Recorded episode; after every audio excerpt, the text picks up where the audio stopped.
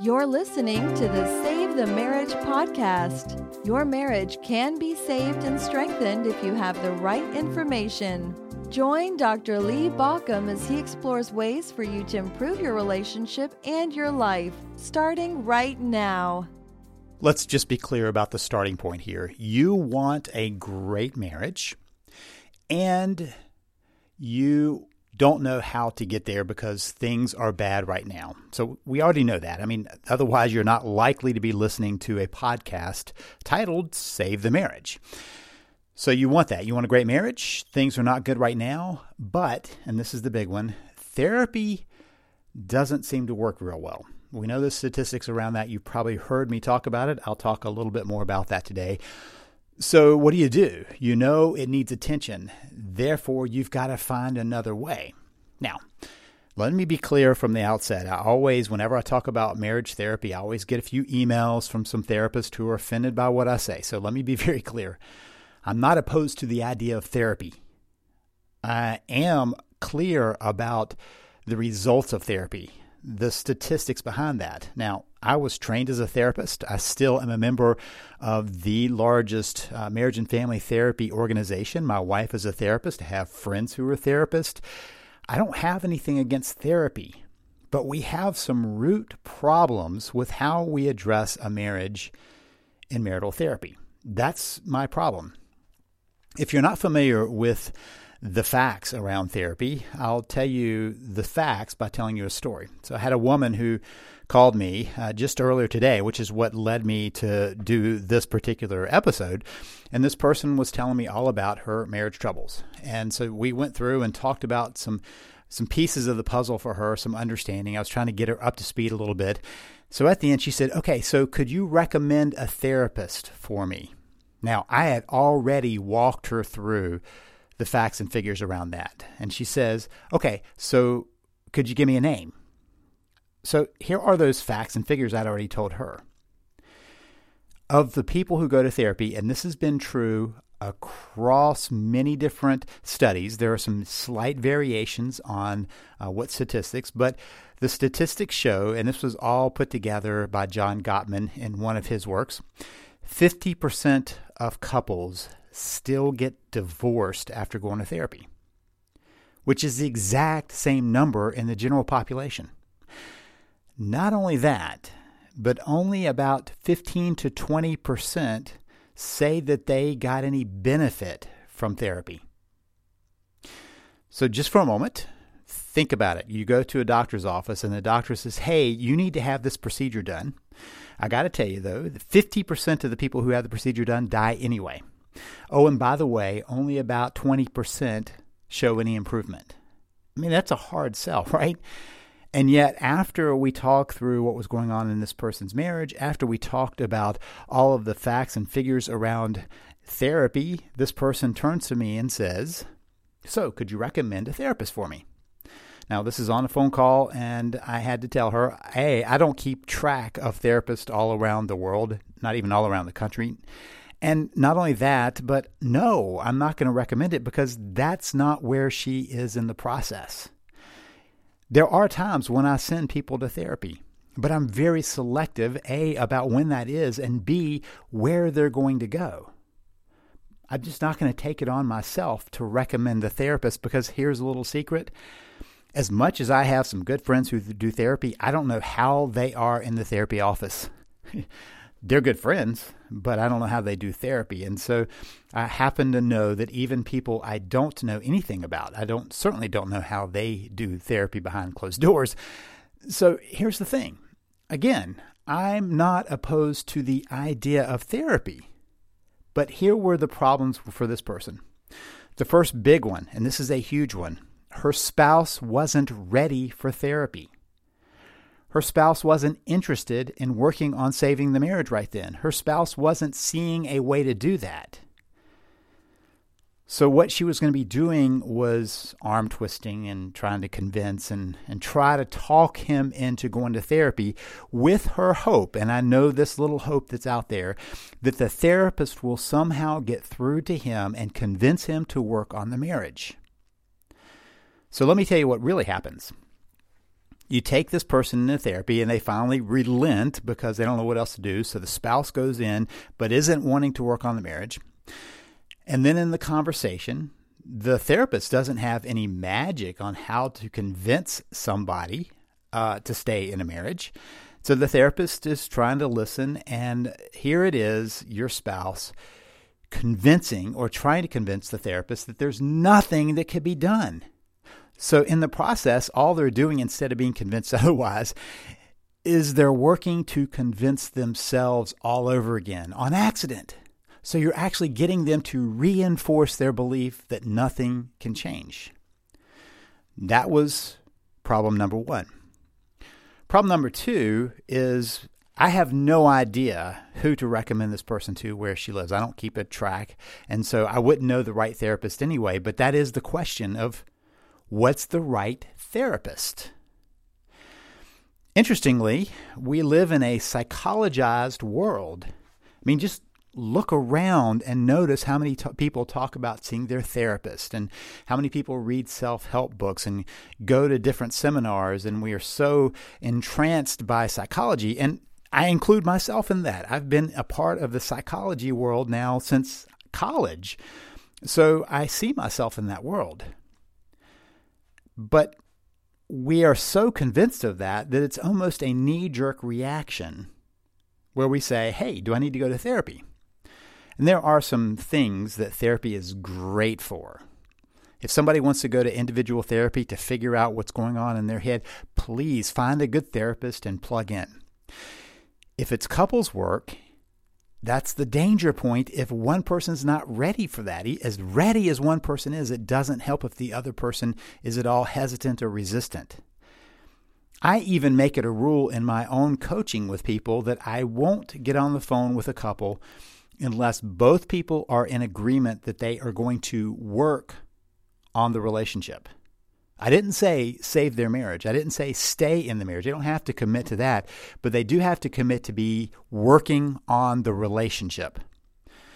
Otherwise, I'm going to be the person who is expected to convince somebody that they should stay in the marriage. That's just not going to go. So, the first big problem we face with therapy is forcing a spouse to go who's not ready to go. It doesn't mean they won't ever be ready, but they're not ready then. The second thing is you got to find the right therapist, right therapist for you, both in terms of the personality and the approach. Now, this is a dirty little secret of the therapy world. There are lots of people who do, and I put it in air quotes, marriage therapy. That that's not what they were trained to do. They were trained to do individual therapy, and they are probably great individual therapists. But there is a different, a shift, a different framework, a mindset, a shift in understanding and approach that has to happen in order to work with couples. And people who are trained as individual therapists don't understand that. So when you walk into the office with somebody who sees couples but was trained as an individual therapist, they have to figure out who the client is. They forget that it's the marriage that's the client, and so they're working with these individuals. So that's a problem.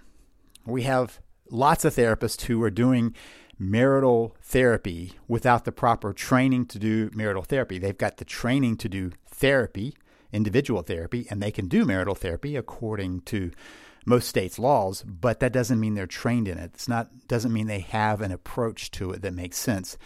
They're just taking their individual approach and working with a couple. That's a disaster. It's kind of like going to a doctor for one part of your body when the doctor's specialty is another part of your body and they don't know how to translate over. So if you have a bone issue and you're talking to the heart surgeon, could be a great heart surgeon may not be able to do anything for your broken bone, for your issues with your bones. So, just to understand that there's a different approach that's necessary. Not only that, but there are a number of different approaches in marital therapy. So, even if they're trained in marriage therapy, you want to understand what their approach is. I personally, as a coach, work on a connection model, an attachment theory connection model.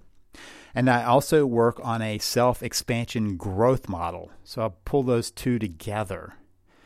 Knowing this, the connection is the lifeblood in a relationship. And part of keeping that circulation going is our own expansion and growth in life. We sometimes stall that out. So I continue this conversation with this person, and they're trying to convince me that they need to go to therapy. I'm not going to be convinced of that. But what she was looking for was the plug in. We live, as I said, in that psychologized worldview that thinks the therapist is the answer to the problem. And I know that because of how many times I have this exact same conversation. We talk about the dangers of therapy. They've heard me talk about that. They've seen me write about that. They know my feelings about that. And then they ask whether they should see a therapist or not, whether they can go see a therapist or not, and who would I recommend. Now, again, while I'm not opposed, that's not a piece of information I can do because generally when they're coming to me, that's not what they're ready for. So then we have this question of what are the expectations for going to therapy? So, first of all, dragging in a spouse who's not ready to be there. Second, we have therapists who are often not equipped to deal with a couple. And third, we have expectations that are not clear for the couple. What are they there for? When I was working as a therapist in a therapy office, people would come in and they would tell me with great confidence that they had communication problems. And so they would want me to help them with their communication problems. Now, just a little secret they were not having communication problems. But that's some easy, low hanging fruit for people to address in the office. You can talk about I-messages. You can talk about clarifying language. You can talk about clearing conversations. I mean, there are lots of places that are interesting to talk about, but it doesn't get to the root of the problem. It just happens that that's a pretty good place for people to dig in and spend some time because that's what people ask for. They have an expectation of improving their communication. They can have an expectation that maybe they'll lower the conflict in the relationship, but again, that's not really the problem conflict and communication are the red herrings of the whole issue. It looks like that, but it's something else. So when they have these expectations that can't be met in therapy, that's no surprise when we have these results we have from people spending just session after session trying to get to a better marriage, but using the wrong approach. That really is the, the sad part of this when people are wanting to go to therapy, they sincerely want to find a way to save their relationship. They don't know what else to do. And so they do what our culture talks about find a therapist. So, what's the real issue? Well, if it's not communication, what is it?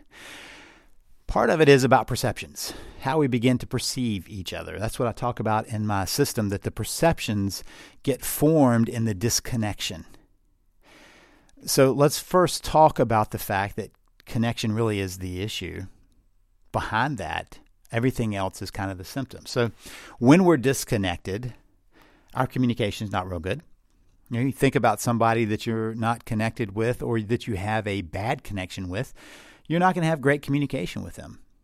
Have you ever gone to maybe a family event where it's people that you don't see very often and you realize you just really don't have anything to talk to them about because you have disconnected from their life or you're not connected to their life.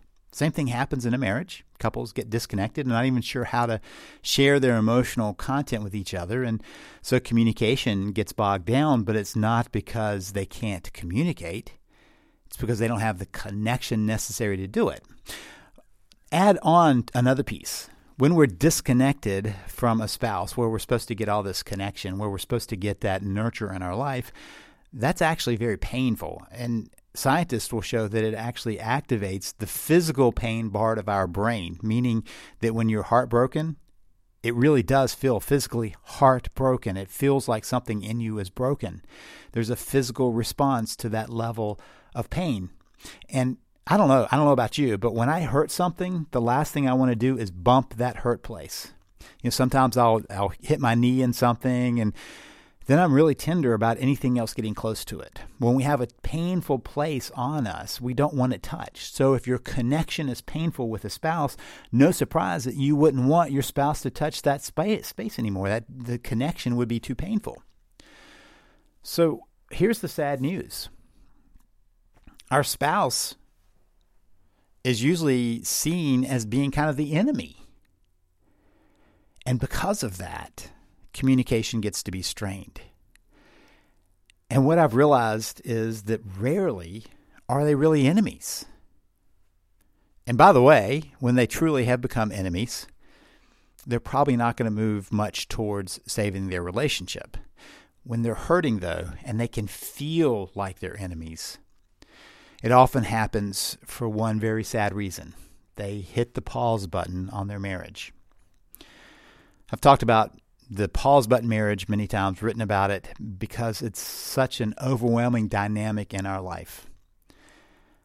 Most of the time, people don't get into marriage trouble on purpose. In fact, I rarely see it.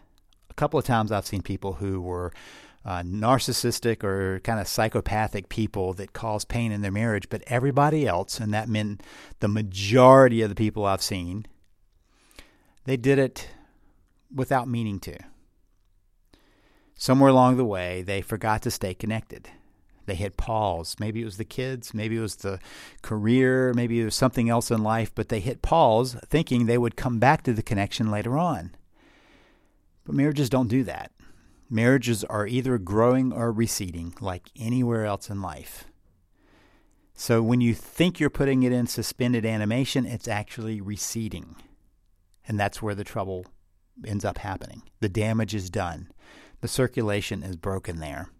And because of that, the perceptions begin to sour. And because of that, the communication gets to be strained. So you have to have an approach that allows for healing and measured connection, particularly when a spouse may not be ready to move forward. So after having this long conversation with this person, she finally said, Okay, if you're not going to send me to a therapist, what do I do? Strangely, she was talking to the person that created the Save the Marriage system, and probably no surprise to you or to her, I said, I think I would get my system. Start with that. Start with getting the basic understanding of what happened in your marriage and learning some skills in bringing that connection back into being.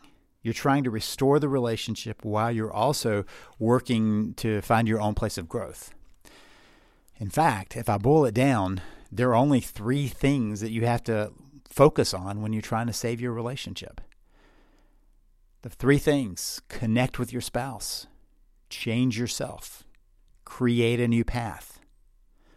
Now, those are big three, but you can keep your eye on those three things. And so that's what I teach in my system. How do you connect with your spouse? How do you look at where you've fallen short and begin to change yourself? How can you begin to understand the new path of your relationship, the path to being a we? When you put all those pieces together, you get to the place where the connection is healed, where the communication begins to improve naturally because the perceptions have shifted, because the connection has grown. The other piece is to grow, to be willing to grow. And one of the things that won't work, no matter what you do, therapy or my program or any other thing, is if you're not ready to grow some. That's what life is about. We're on a growth process, no matter what we do. I had a chance recently to interview uh, the author of the book about being a beginner. And Tom Vanderbilt uh, in my Thriveology podcast talks about the importance of beginning. But what he's really talking about is the importance of learning, of being a lifelong learner and grower. So you're here because you already have that as a mentality. Otherwise, you wouldn't be listening to something about how to change something in your life. The fact is that underneath it all, we're all people of growth. Sometimes we miss it, though. It's what I love about podcasts you can plug in and learn something new just by listening in. So now you're at the place where maybe you're seeing the same thing that this person on the phone was seeing, that you want to change your relationship, that you're ready to do that. Maybe you realize that therapy isn't the approach for right now, at least, isn't the approach for right now. and you're wondering where to go. That's when I hope you'll check out my system. It's the Save the Marriage system. You can find it at savethemarriage.com. That's savethemarriage.com. When you go through the process, do a couple of things. One is to grab my free week of the VIP program. I don't force you into it. It's completely free to join that for that week. We give you the whole week if you want that uh, to try it out, to get the extra resources, to figure out how to create your plan and everything else you need. You don't have to do it. I just would recommend it. Uh, it's the time when I offer it for, for that free week, just trying to make sure you have the skills and, and tools that you need right off the bat. And also, you can sign up to meet with one of my coaches for about a 15 to 20 minute get started session. Again, you don't have to, that's up to you. It certainly can help you in the process. We put all of that in because we want to make sure you have everything at your disposal to make a shift. Now, that shift does have to be measured, but we want to make sure you have the tools to make that. So if you're ready for that, head on over to savethemarriage.com. That's savethemarriage.com. If you decide to do therapy, do a couple things for me. One is make sure that you both are on board with the process. Two is to check out your therapist to make sure they have the training to actually work with couples. And you can even ask about you know what type of approach they use and, and how they have had success in the past and who their uh, client is when both of you come into their office and see how they answer and see if that fits for you. And also be clear about your expectations for what each of you are wanting out of the therapy. If you're going to use that process, at least give yourself the fighting chance to beat the odds and make it work. But if you're not clear that you're ready for that, please check out my system at savethemarriage.com.